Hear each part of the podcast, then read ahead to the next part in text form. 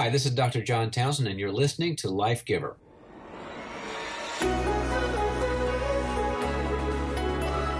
Welcome to the Life Giver Marriage Podcast, a place for honest conversation and hope for your military or first responder marriage. This is your host, Corey Weathers, and I'm honored to share this journey with you. My name is Carol Tunney. I participated in the uh, Military Spouse Wellness Summit. I'm a wife of a Vietnam veteran. The summit really was so powerful for me especially connecting me with these military wives and showing me really what we have in common. Once in the military, always in the military. With us today is Shasta Nelson. She is the founder of GirlfriendCircles.com, a women's friendship matching site in 65 cities across the U.S. and Canada. Her spirited and soulful voice for strong female relationships can be found in her books Frientimacy, How to Deepen Friendships for Lifelong Health and Happiness, and Friendships Don't Just Happen The Guide to Creating a Meaningful Circle of Girlfriends. She also writes at ShastasFriendshipBlog.com, The Huffington Post, speaks across the country, and is a friendship expert in the media, appearing on such shows as Katie Couric and The Today Show. Shasta, thank you so much for joining us. I thought we would kick it off by would you mind sharing with us a little bit about how you started on this journey to becoming a friendship expert? Yes, well, it's such a joy to be with you. And I actually just used to do a lot of counseling and coaching and found that, I mean, I believe from the get go that all healthy relationships are paramount to our health and our happiness, and that this is the foundation of our, of, of like everything we are about, especially us um, women. And I kept seeing that we were putting so much focus on our marriages and our parenting. And I just kept thinking, that's great. We want those relationships healthy, but what about our friendships? The vast majority of the relationships in our lives are not going to be people we're married to or have birthed, you know? And so we really have to figure out how to create these healthy relationships. And so it really came from a place of me just starting to say, yeah, but don't forget this and don't forget that. And why are people not talking about how important this is? And I pretty soon found myself just saying, okay, I'll talk about it. So I've been talking about friendship and focusing on what that means, how to build it, how that's impacting our health, our brain health. And that's where I've been just really zeroed in for the last decade. So this has been really fascinating to watch your journey to how encouraging people to have better friendships and then you know these shows have picked up on it and other people are starting to talk about yeah this really is an important topic. So share a little bit about your journey of putting your passion into this and how other people have responded to you seeing that there really is a need for building our friendships. Yeah you know it felt like at first when i started talking about it people either felt a lot of shame because they didn't have friendships and they just kind of like sh- shut down or or like media i would send out we'd talk to magazines or tv shows and they would say oh we covered friendship you know last year in an article as though that was all we needed. And i would i used to roll my eyes and say and yet you cover how to lose five pounds every single issue you know like and you talk about friendships once every couple of years and think you've covered it. And it used to be just kind of like a, a hard thing to talk about with people. They they felt like if they were to admit they needed friends that they felt like there was something wrong with them. And so there was a lot of shame that I used to have to deal with. But it used to be really strong. Like if somebody had to do something to get friends, that meant something was wrong with them. And it felt like as though we were saying nobody likes me or um, I'm a bad friend or I have no friends. And so my teaching in the early days had to be a lot of like, hey, it is very common, very normal that we are going to have to make friends multiple times in our lives. In fact, research is showing that we are replacing half our close friends every seven years. So when you think about who you feel closest to right now, and I invite everybody to just think of who are the who are the four or five people that you would say are the ones I confide in the most regularly right now? And chances are high that two or three of those names are different than who you would have named seven years ago. You know, and we start kind of realizing that there's an ebb and a flow to our relationships. And so it becomes really really important to keep talking about it and normalizing it and taking the shame away from it and to start seeing more and more of us being aware of that loneliness. I kind of call it an epidemic of unacknowledged loneliness that we have in our culture. And as more of us are kind of paying attention to that, and I've noticed the media has really picked up in the last number of years. And there's just been a lot more interest, a lot more willingness for us to say this matters too. We don't want to just be focused on romance only. So it's been really gratifying. Do you feel that some of the shame that you're talking about is it that people feel like once they have a good friend that they need to have that friend for the rest of their life and they struggle yes. with the fact that perhaps friends can be seasonal? Yes, yes, yes. We feel like there's something wrong with us if we don't have this the best friend and it becomes this very romantic idealized notion, you know. And if that isn't if that best friend isn't the best friend who is always there for us and is this you know we go on road trips like we have all this like cotton candy and pink flowers and like this big she brings me chicken soup and you know we have all this like really big mythology around it that high high expectations so it's kind of like a romance. I mean, it's like a marriage. We feel like there's this one person we're supposed to find, right? And that that is the one that if we haven't found it, there's something wrong with us. And we we carry a lot of. But you know, it's interesting on the romance. We're a lot more comfortable saying, "Yeah, I'm single," than we are saying, "I need friends." And right. so even there, there's a whole nother level of um, kind of self shame that we do. Well, I think this is going to resonate with a lot of military spouses who are often very comfortable with having seasonal friendships because we are relocating all the time.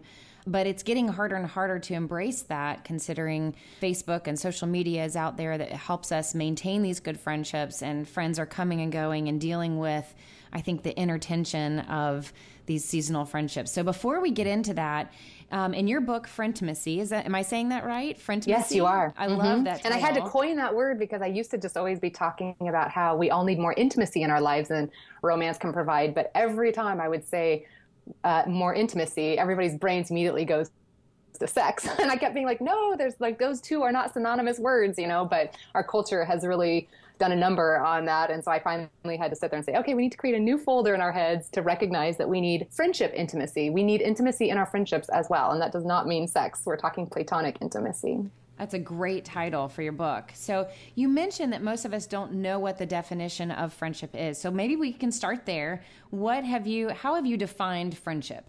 So, with all the different research out there and what psychologists are studying, and Facebook you mentioned and stuff like that, has actually done a great service for giving us a lot more, giving sociologists a lot more to study on friendship. So, the last number of years, we've had so much rich data come out, which is really awesome.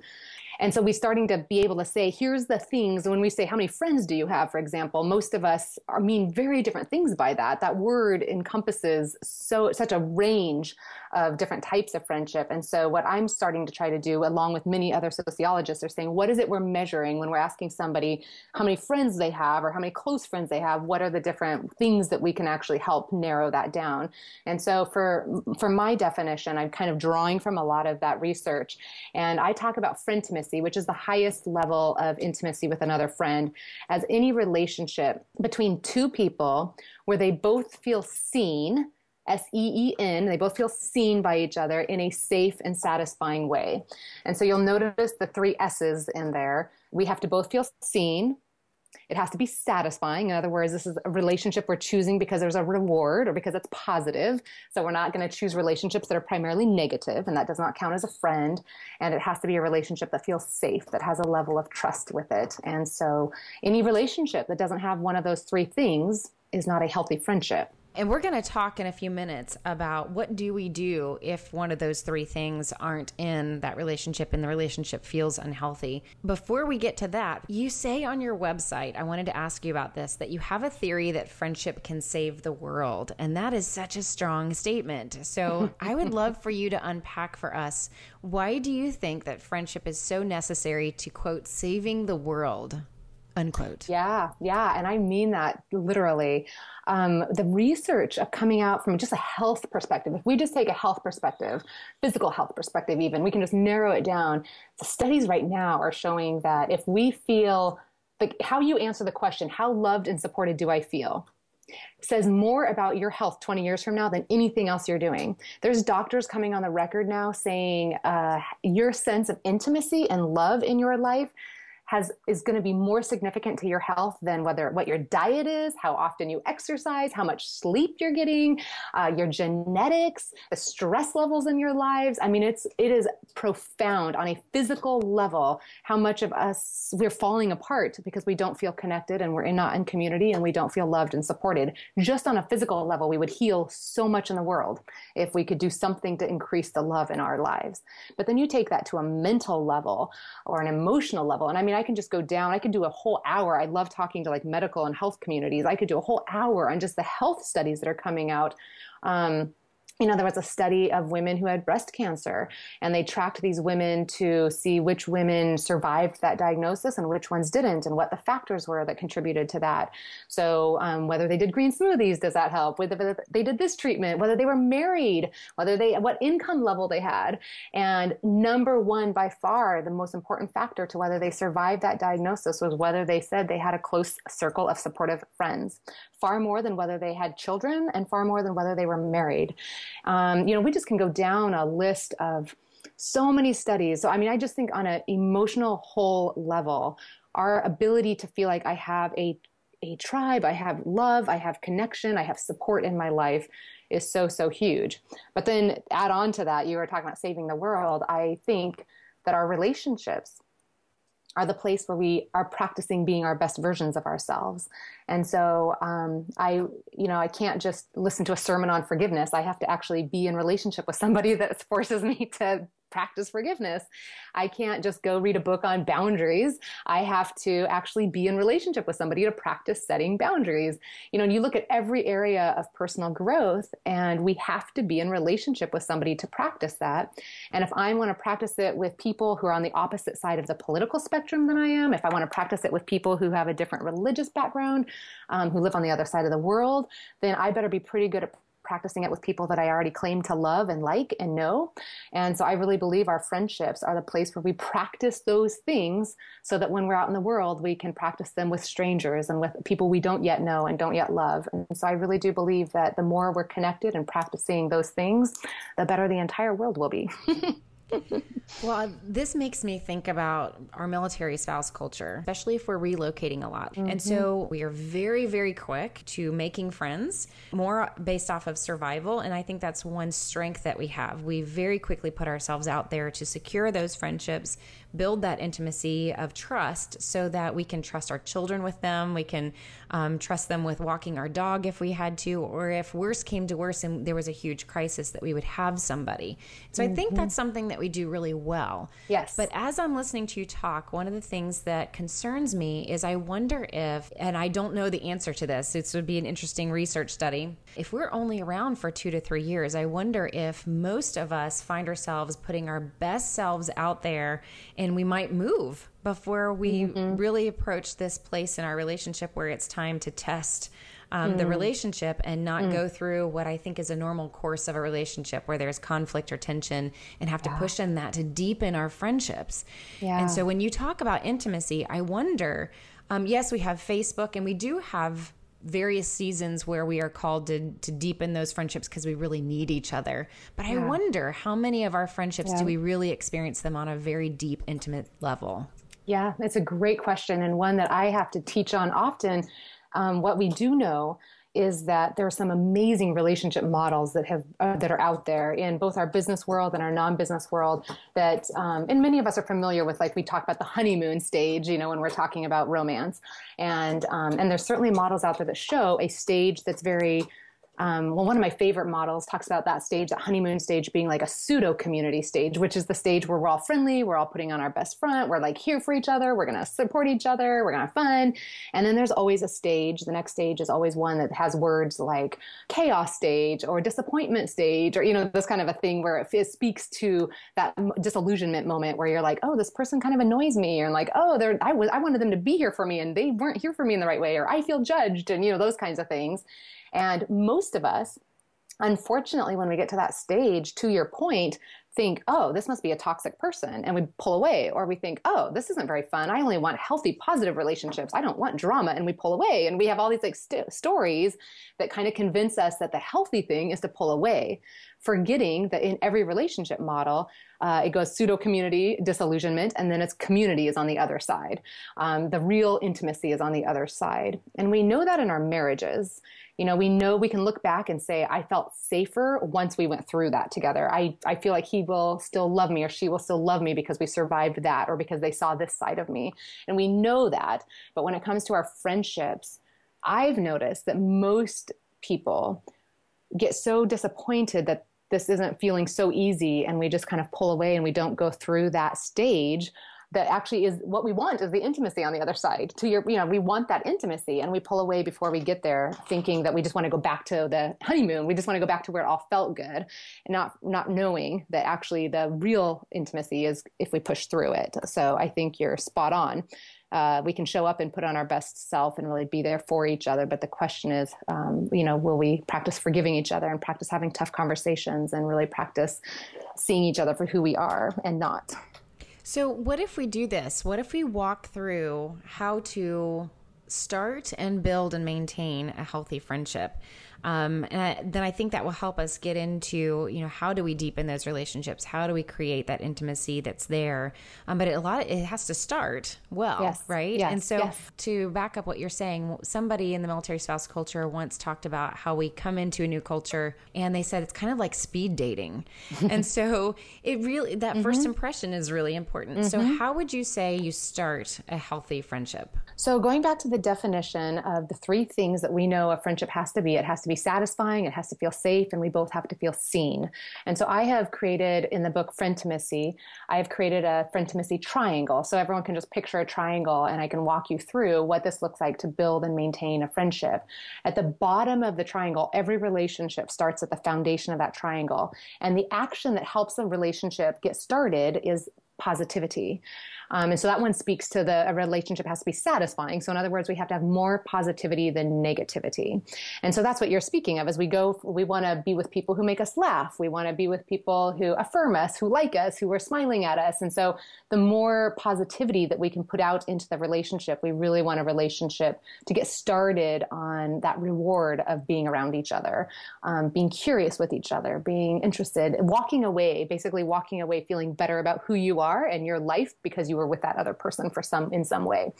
So that's the very bottom um, relation. Every relationship kind of needs that place to get started research is showing us that we need to have about five to one positive to negative interactions. So even at that place, it's not to say that we're not going to be disappointed by each other or that, they're never going to be late or that we're going to love everything about them or that they're not going to sometimes complain or that they're not going to always answer the, you know, give us the right response. But what we do know is that we need five, we have to have five positive interactions for every negative interaction. So think of it as five deposits for every withdrawal in a friendship in order for it to stay healthy throughout its entire life. And that is true of marriage as well. Um, research researchers are saying that any marriage that drops below, you know, a five to one ratio is starting to put itself into a danger position. And very few marriages can make it when they drop below the three to one. And, you know, most of us, by the time we're getting help and getting, going to counseling, the, that's probably reversed, you know, and we go and we deal with the problems more and forgetting that we may not always be able to decrease every problem, but we can always add positivity to a relationship. So this is one that's huge. So are you saying that not only do we need to be looking for a friend who can offer those that five to one ratio, but that we're also responsible for giving that five to one yes. ratio? How positive are we being as Absolutely. we move forward? Absolutely. In fact, I would say if we're making friends, many of us are making friends when we're in crisis or when we're hurt. And like those are the moments where we realize we didn't have the support we wanted or something. And so I have to constantly be reminding all of us that just because we're hurting and we're making new friends doesn't mean they need to become our therapist now. And just because they're kind, it doesn't mean we have earned the right to make withdrawals on them and expect them to show up and support us. You know, I mean, we have to show up and say, hey, I have not put enough deposits in this bank to be making withdrawals and to be needing somebody to be there for me. And my job right now is to help this other person feel good about who they are for having been with me, not for like grabbing them by the throat and pulling my drama into their life. And so, yeah, absolutely. We have to show up and say, my job is to add positivity to this other person's life. How do we know? Because there's a lot of people that we'll run into sometimes that do take a lot of withdrawals from us, right? So, what are some signs that we're doing that to someone else? Well, I think if we showed up with the, uh, well, certainly there's a, there's several, but I say if we show up with the intention of saying my job when I'm meeting anybody is to be adding joy to their life, and so there's many pathways to positivity. A few of my favorite ones are gratitude, um, curiosity about their life, affirmation. Um, you know, being able to show up and and uh, add like basically make them so, so, so back up for a second. That means, yes, I can show up and be in pain, but am I still showing interest in their life or am I taking all the airspace? You know, yes, I can show up and be in pain. I'm not acting like Pollyanna, but am I saying thank you to them? Am I showing gratitude? Yes, I can show up in pain. Am I affirming them and making sure that they walk away feeling good about who they are? So we're not talking about avoiding pain, but we're talking about our job is to say, first and foremost, my job when I'm meeting people is to make sure they walk away not feeling um, exhausted by my drama. so, what I'm hearing from you is possibly a good first step into starting a healthy relationship is being aware of ourselves and being aware of the fact that um, are we being a positive or negative person in that person's life? Are we curious about their life? Are yes. we grateful for them? Are we contributing in some way to um, bringing joy into their life and perhaps not expecting too much from them as well, but Absolutely. starting off with a good balance? Yep, yep. So at the very beginning, positivity, because we're not going to want to hang out with somebody again if we left, even if even if it's subconscious, if we left them feeling weary or tired or kind of overwhelmed or not sure if they like us, you know, any of those little doubts, we're going to be less likely to want to repeat that experience, even if we don't consciously think that. So at the beginning of a friendship, you just have to have that desire to lean in. So anything that helps us both say, oh, that was fun, let's do it again, is super important. So let's lean into this next stage that you talked about. Um, I think you called it disillusionment. Is yeah. that right? Your book Frientimacy, talks about deepening these these relationships and how it's important for us to move through that. One of the things I love about doing counseling with couples is realizing that you know they may feel hopeless in the moment of that conflict, but if yeah. they can just push through that conflict, there's wonderful intimacy and understanding on the other side. Yes. Yes. So, um, walk us through how we can get through those tough seasons in our friendships where we do enter that stage of disillusionment. Yeah. So at the triangle, we have positivity at the bottom. So this is one of the requirements of, of our relationships. If we don't have it, it's not a healthy relationship. And then the other two arms of the triangle, you think about going up to the point of the top of the triangle, is one is vulnerability and one is consistency. And so um, if frientimacy is what we have at the very top of the triangle, um, what we want to do is move some relationships from the bottom. So at the bottom, we're positive, right? We're friendly to everybody. So our goal at the beginning of starting all relationships is positivity, it's friendliness, and with some of those people, we will develop a friendship with, which means we're going to move up consistency, seeing them more often, putting more history in place, building that trust, building that sense of commitment to each other. And at the same time, we're also growing up that other arm of the triangle, which is vulnerability, which is how we're seen with each other. And so it's the sharing and the revealing and the opening up of ourselves. And so usually um, we want to try to build those two arms of the triangle somewhat simultaneously so that as our commitment goes up, as our consistency goes up, as our regularity with somebody goes up, so should our vulnerability with them. And so our goal is to build those two almost like there's a shelf between, and we want that shelf to stay as flat as possible. The vast majority of our relationships, when you're talking about seasonal relationships or um, you know, the vast majority of people we work with or go to church with or see at certain group meetings, um, they'll, they'll stay, like let's say the bottom of the triangle is zero and the top of the triangle is 10. You know, most people will stay in our relationships at fours and fives, and that's fine. And, our, and those are meaningful and very helpful in certain settings as well. And a few of our relationships are going to go all the way up that triangle as our as our consistency and our vulnerability continue to climb. And hopefully, a few people will get up to the eight, nine, and ten in our lives. And so when you're speaking of having conflict, it's always, always because one of those three requirements is not working. And so I can guarantee that in any marriage or friendship, if there's a relationship that's not feeling good, it's because one of those three areas is in lack. At least one of those three areas is in lack. And so with any friendship, we can immediately start to repair it by first evaluating it and saying, okay, am I, is our positivity good? You know, on a scale of one to 10, how positive is this friendship feeling? Is our vulnerability mutual? Is it feel safe? Does it feel good? Are we both sharing? Are we both feeling seen? Are we both feeling more known by each other on a scale of one to 10? You know, on an inconsistency, are we, are we spending enough time together? Are we connecting? Are we building that history? Do we have momentum? Do we have a sense of what's going on in each other's lives? And so you can immediately sit there and say, wow, I think the reason we have conflict is because um, we've just had so much drama. It's been more po- negativity than positivity. Okay, how can I fix that? Okay, I've got to figure out a way to decrease the negativity or increase the positivity, you know, or maybe this isn't working because I'm oversharing and I don't know what's going on in her life, or I'm not sharing enough and I'm not being open and vulnerable, or, you know, so you can start immediately fixing the relationship only first by identifying which of those three is in trouble. Does that make sense? It does. It does. And I imagine that just like in our marriages, we sometimes struggle through in friendships these different expectations of each other and working through that conversation to understand what are our expectations of each other in the friendship. Yes, yes. So the biggest problem really is um, if we start building friends and we think, oh, she's going to be my new best friend because I'm looking for a new best friend. And really, at the truth of the matter is, you can't pinky promise yourself into a best friendship. You have to develop a friendship. And so, at the again, it's starting at the bottom with this person. And no matter how much you like her, no matter how nice she is, no matter how much she likes you back, you're still at a level one or two. And you have to put in that consistency and that vulnerability over time to move it up. And so, where you're talking about the biggest conflicts, undoubtedly, are usually where our relationship really is probably a four or a five, but it might be the deepest friendship in our life.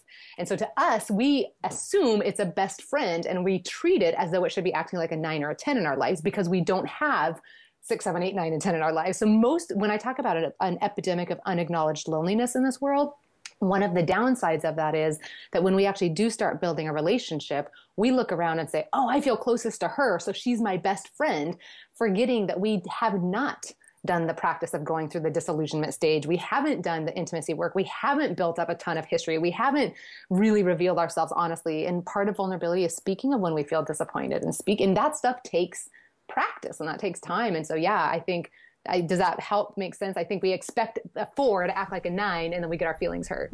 It does. And I wonder if sometimes we walk into a relationship, a friendship with kind of that desperation of yes. needing a friend. I, I could yeah. totally see this in my life, have seen it happen in my life or mil- other military spouses that we enter into a new community and we're so yep. desperate for friendship yep. that we walk into it with huge expectations, hoping yep. that it's at a nine when we haven't put forth the work in.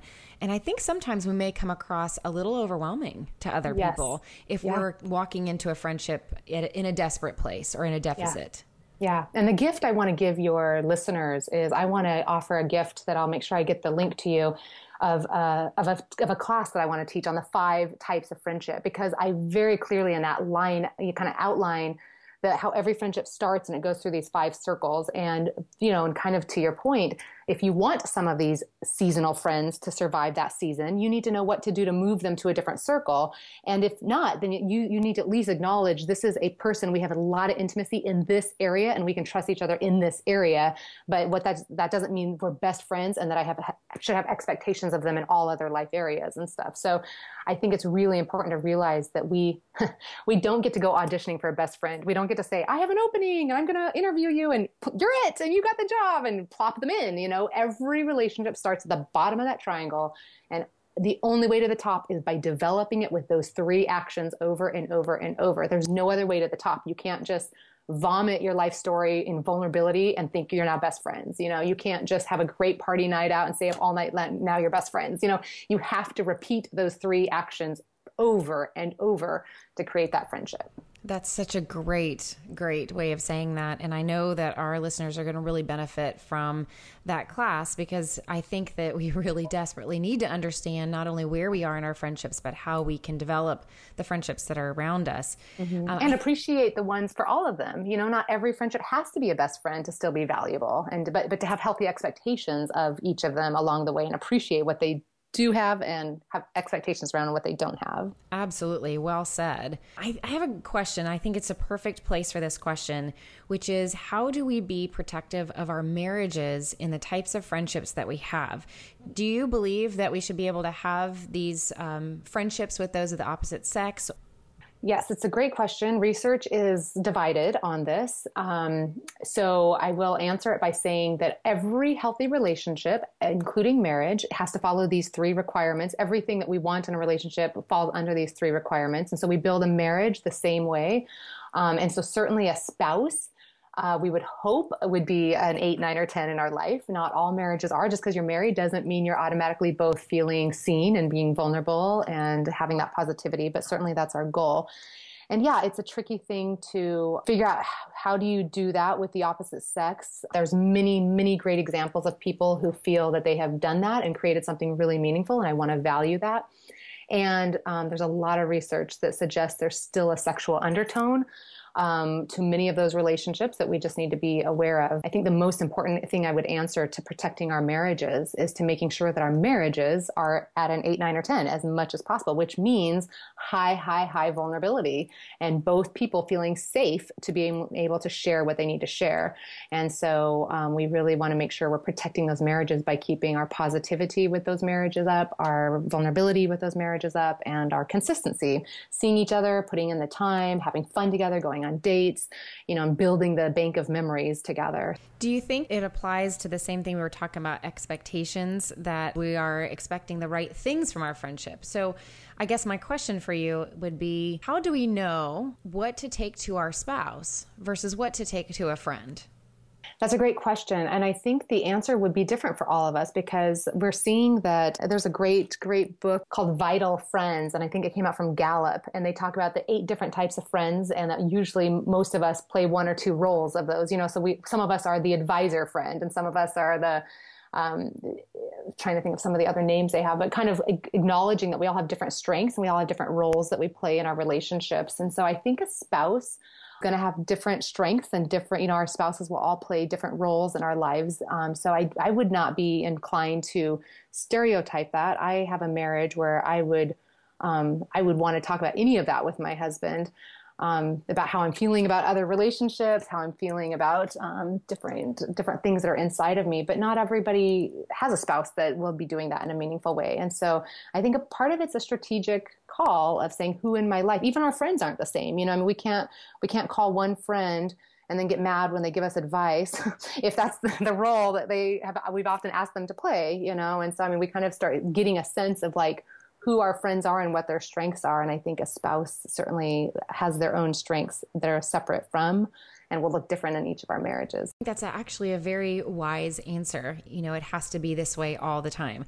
As a clinician, I would most often see my colleagues saying to steer clear from relationships that might easily turn into an emotional affair. And one mm-hmm. of the ways mm-hmm. that we can do that is speaking to your vulnerability, your triangle, that we are not opening up to other people of the opposite sex that are not our spouse in a vulnerable way, especially for sharing deep hurts about our, our relationship and our marriage, yeah. opening ourselves up to um, developing a, a, deep intimacy with someone of the opposite sex that should be fulfilled in our marriage and in our spouse. Mm-hmm. So I would probably go on the side of protecting our relationships by not expecting something from a friendship that should come from our spouse. Mm-hmm. But I do like what you said, and I'm a huge Gallup fan as well, that um, there are varying levels of strengths in our relationships. And so there are some things that our spouse is very strong at, and that we go to them for those things and that these friends that we have around us can complement that.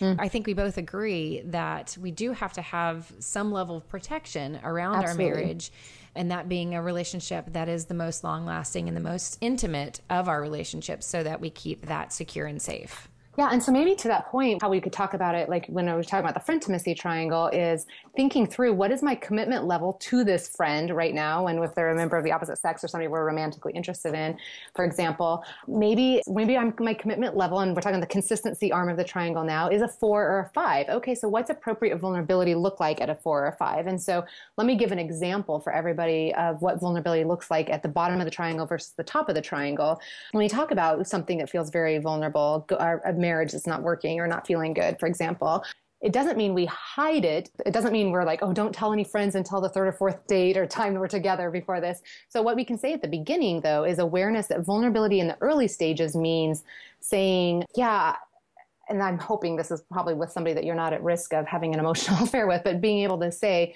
yeah, my marriage isn't feeling super good right now, and I'm working on that. But one of the things I'm really committed to is building healthy relationships around me during this time.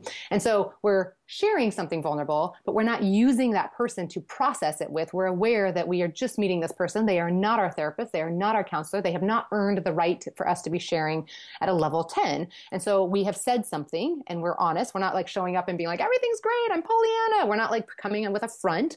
And yet we're very aware of our boundaries and we're very clear. We're not, we're not communicating that we expect anything from that person in response to that. And that's healthy vulnerability, in my opinion, at a one, two, three. At at a level higher, you know, if I'm looking, if I'm still giving that answer to somebody that I've developed a lot of history with, with a really close girlfriend, you know, somebody who I've developed a deep level of intimacy with, and if she's an eight or nine on that triangle, then if I'm still giving that same answer, oh, my marriage is not doing that great, you know, but I'm working on it. And if that's all I'm saying, then I'm not honoring that friendship at that level either. It's at that level that I should be saying, oh my goodness, I'm scared. I don't know what I'm doing. And I think that we're losing this and I need help. And I'm scared. I, What if I made the wrong choice? And how am I processing this? And that's where I should be showing up and, you know, doing that. But that's only at a very, very high level of, of something that I've developed with somebody. So if we're at a friendship with a four or five, it doesn't matter if we don't have somebody higher than that. That is not that person's job to be acting like an eight, nine, or 10 in our life when they are not that. And so I think it's our job to say, I can't put somebody in that position just because they are a nice person, just because I trust them, just like we haven't developed that. So it's very inappropriate, in my opinion, um, to be adding that kind of level of vulnerability in a place that has not been earned or is not safe. So you mentioned boundaries, and I think that's a great segue to talk about is there such thing as toxic relationships and how would we know if a relationship is unhealthy? And in one of your blogs, you had a wonderful quote that I wanted to um, have you respond to. You said the truth is that it's less about who is toxic and who isn't, and more about how to teach people how to create healthier friendships. So, what can we do to make sure that these relationships are healthy? And how do we figure out if there actually is a toxic relationship and possibly need to look at ending it? So, my rule of thumb is that the more I've invested in the relationship, the more I'm willing to try to repair the relationship. So when you're looking at that triangle, if it's somebody that I'm a seven, eight, nine, 10 with, then no matter how painful it is, no matter how mad I am, no matter how hurt I got, I am going to do whatever I can to try to repair that relationship. I'm going to have the tough conversation. I'm going to share my heart. I'm going to be vulnerable. I'm going to put in the time. Um, you know, if somebody disappoints me and we're at level two or three, I'm probably not going to go to bat to like try to fix this thing. I'm just going to say like this isn't. You know, there's an and for all of us, we have to make that decision based upon the relationships that we have in our lives. If we have a healthy bunch of relationships, we don't need to fight for beginning ones and try to fix what isn't really even meaningful yet. So for me, it's uh, the, I'm willing to go to bat uh, the higher up that triangle I am with somebody. So when we talk about toxic, my first step is always before ever calling somebody toxic is recognizing that it's not that person that's toxic. Something is not working in our relationship. So there's always a me, a her, and an us. And it's the us that isn't working right now. So I'm as much that us as she is. And so the question is, what's something I can do to show up and shift that us? Even if we sit there and go, well, it's her problem, she da da da da da. You know, whatever that thing is, it's usually that she's not making enough time for me, which is a consistency issue, or, or she's not responding the way I want when I'm sharing something, which is a vulnerability issue, or um, she's always whining or complaining or one upping me or jealous of me, or, you know, whatever. That's a positivity issue. So, what is one thing I can do to show up and like try to help shift that and to repair that? And make make great strides on that. And then I would only say that if I've made several attempts at building up those three areas and it's not working, then I'm not necessarily breaking up with somebody. I'm simply acknowledging that this is not a healthy relationship. And as much as I want her to be an eight or nine, it's not. If she's if we're simply not able to do that, I need to be okay with it being a three or four. And it's not so much even always having to get rid of her in my life. It's simply more often I have to shift my expectations to say, okay, she's not one of my best friends. I can still be in a social setting with her. I can still interact with her. I don't have to like go into anything, but um, it's simply acknowledging that the level of trust that I wanted it to be isn't there.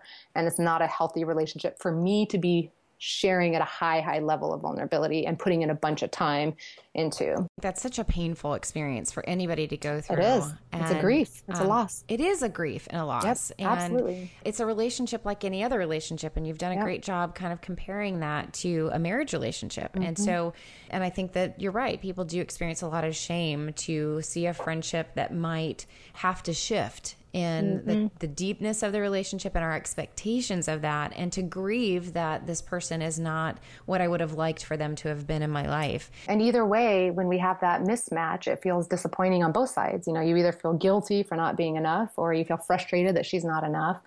And what I will say that makes a friendship one of the benefits of a friendship over a romantic relationship, for example, is that most of us are only looking for one romantic relationship. So if this person isn't that person that we're going to do a, go all the way to a 10 with, then we have to make decisions about, okay, do I need to end this and get out of it so that I can find somebody else? And in our friendships, we don't have to do that. We are not just looking for one person who is our own as everything. And so in our friendship, it's more of a matter of saying, you know what, there's a lot of value at having friends all along that triangle. Research shows us we're more likely to work out if we know somebody at the gym. Research shows us we're more likely to show up at church regularly if we know people there. They don't have to be a 10 in all those settings. They don't have to be our best friend, but we need to have people that we know when we go places. We feel safer dropping our kids off at the school we know some of the other parents, you know, and so we can find a lot of value with friendships in many, many different ways. And so one of the cool things about this is that we can grieve that this friendship may not now be a 10 um, but it doesn't mean it can't be a year from now, or it doesn't mean that um, it doesn't always mean that it has to end and that we just will never talk to them again. It just means there's an ebb and a flow, and it's more about being aware and acknowledging what it is right now and appreciating it for what it is, and setting our expectations for what it isn't. And that's very hard to do. I say that, I know I say that as though it's an easy thing, and it's so, so hard, but I think that's a promising thing.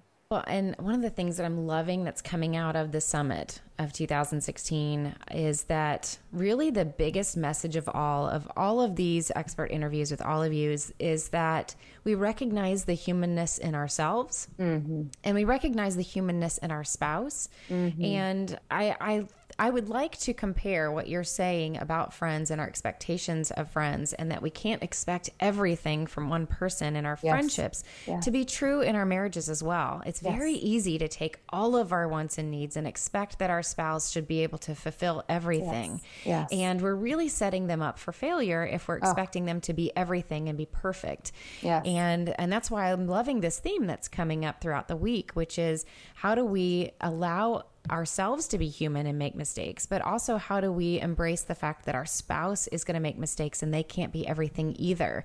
Mm-hmm. And this really gets back to because our spouse is human, because we're human, um, that it's it's good for us to have these different kinds of friendships that are around us that can meet those needs of other things that we can't expect it all to come from our spouse. Yes, and I would say I would only I would only shift what you're saying to say it's and it is it doesn't it may not even be mistakes. It's simply no person even if they are perfectly who they are can't be everything. You know like you look at we were talking about gallup and you talk about StrengthsFinder. Or you use any inventory to measure who people are. And you're just really aware that we all are different people with different strengths and with different gifts and nobody can be everything to anybody. So even if it's not a mistake you know i often have to say to women um, and helping them shift expectations if you're feeling frustrated with a friend for not being there for you, it's probably not that friend's fault. It's probably your responsibility for not having built up enough circle of friends in your lives to be able to support you through this.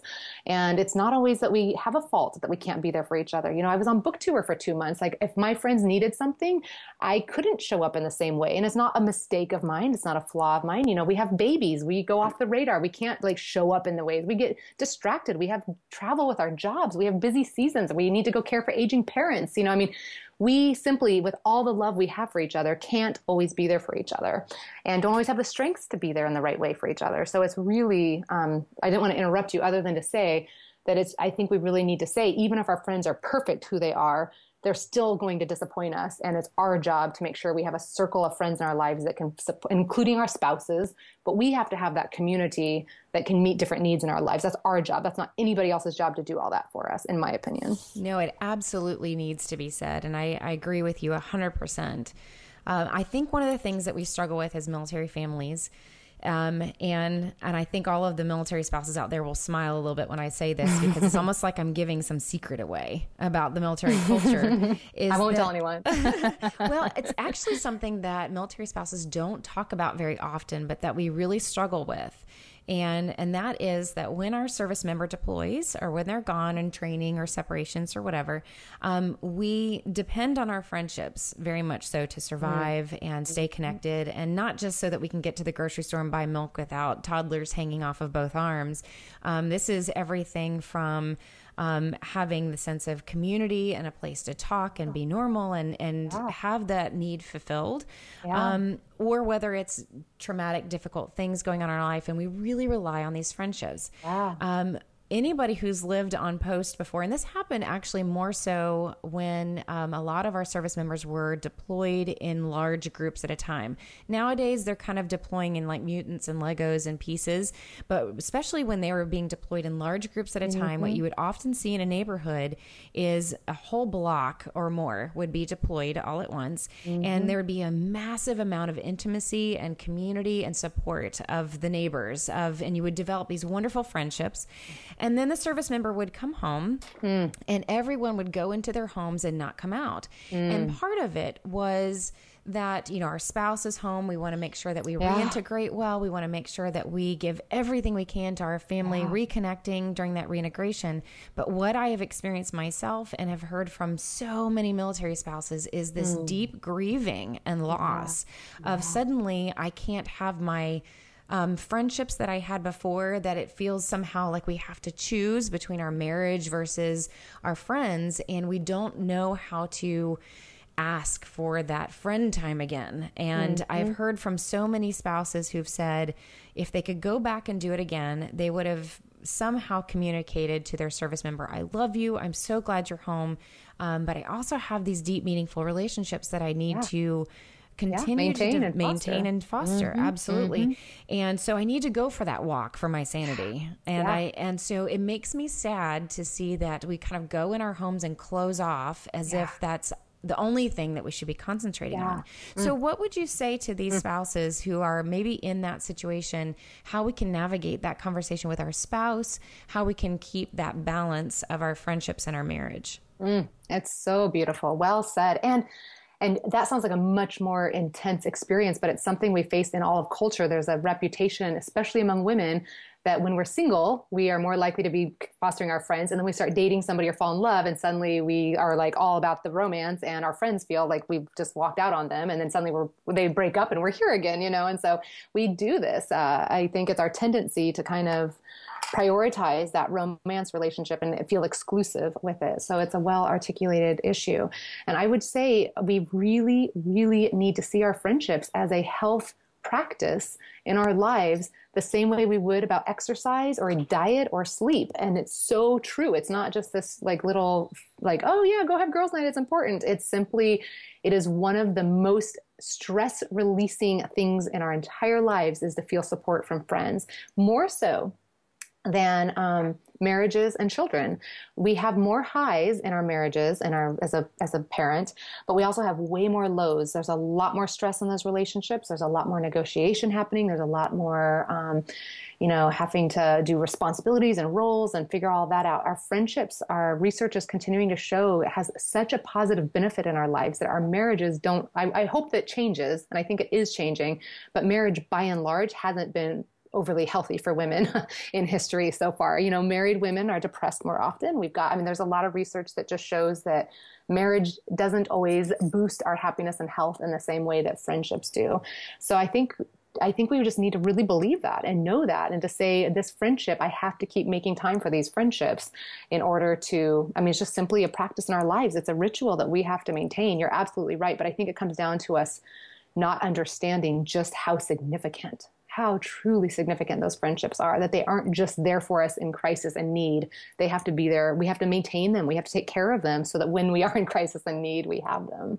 Well, and I would like to, based off of what you're just now saying, I'd like to encourage our military spouses and and it will encourage them that your service member also truly yes. knows the benefit of the battle buddies that they have and the deep friendships that they have and that they more than likely very much understand this connection. Yeah and, and need it and need it too absolutely. And yeah. they need permission to go and have those phone calls or those um, nights out or whatever that they're doing things that are appropriate and responsible all of us yes. you know? and so asking as a couple to come together and have some sort of agreement where you um, challenge each other to spend time with their with each other's friends that you have these separate friends that you spend time with and sometimes on, on, the rare occasion that we find that couple friend that we're both friends with mm-hmm. that we're mm-hmm. able to spend that kind of time together too i agree the positivity even in our marriage can go up after an evening of laughing with friends yeah. and we oh. need that we can't expect everything from each other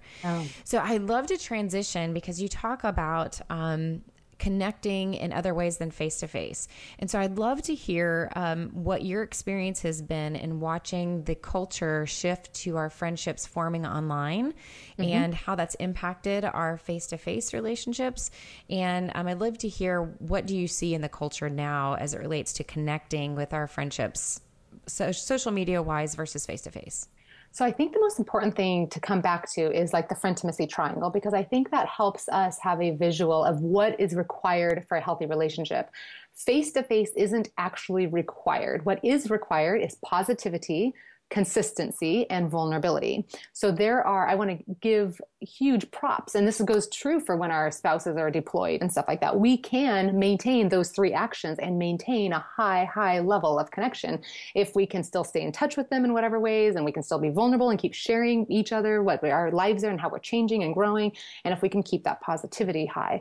And so um, there are many people who have built, have social media and um, online and virtual ways have allowed people to connect and experience intimacy of people who are shut into their house. We have a lot of people who have chronic pain and illness who are now able to really build meaningful relationships.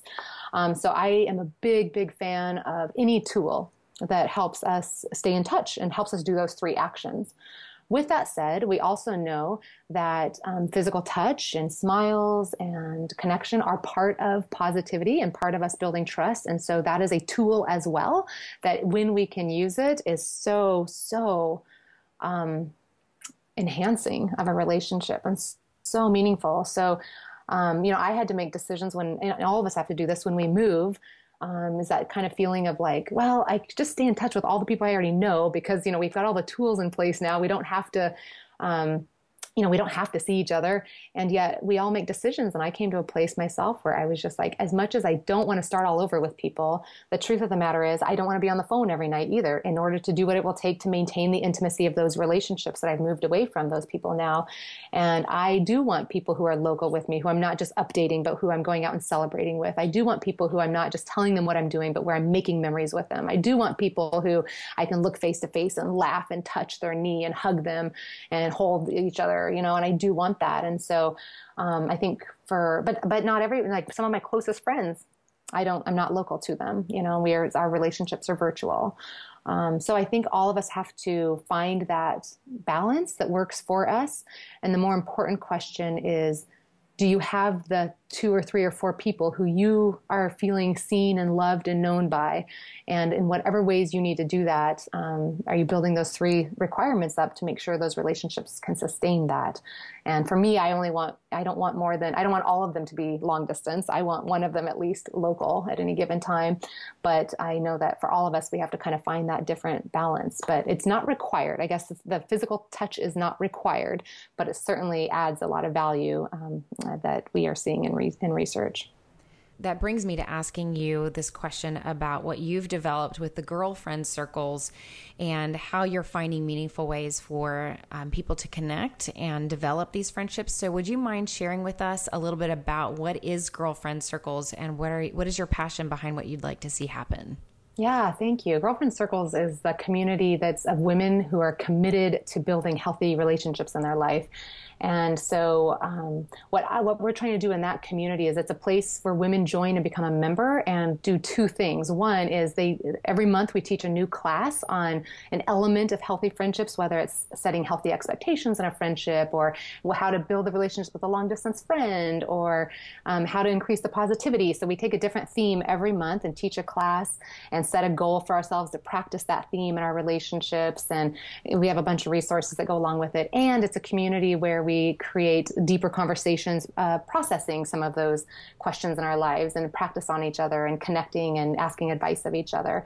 So it's one of the most beautiful communities of women who are women who really value and know how important their friendships are and acknowledge that um, that they take development. And most of us have never been taught friendship. Most of us have never taken a class on friendship and are willing to do something to actually say, you know what, I'm going to, for a year, focus on making sure that I'm building really meaningful, healthy relationships. So it's a beautiful community. Well, I can see how this community would very much benefit our military spouses because of the constant transition that we're in, because of our need to possibly develop our friendships better and learn how to develop those friendships better. I think it's a good awareness tool also for us to be able to take a look in our own life and see where are we on the spectrum of positivity and consistency and vulnerability. And um, perhaps the girlfriend circles would give us a really good place to connect with each other and um, have some friendships, even if they're just acquaintances that are at, like you said, the one, two, three, or whatever, mm-hmm. that give us this feeling of consistency as we make these transitions so that we don't feel alone. I know there's a lot of military spouses that feel very alone, and, and we struggle through what I would like to call the first, it's kind of like a pregnancy. And the first six months of moving is very difficult. And you, mm. you know, get over the honeymoon period of being in a new place and suddenly realize how alone we feel. And like yeah. you said, now it's time to connect. Yeah. Yeah. And my hope is that the girlfriend circles would give us a chance to not only develop personally and, and reach some goals for ourselves, but also maintain some level of connection and finding how we can become better friends.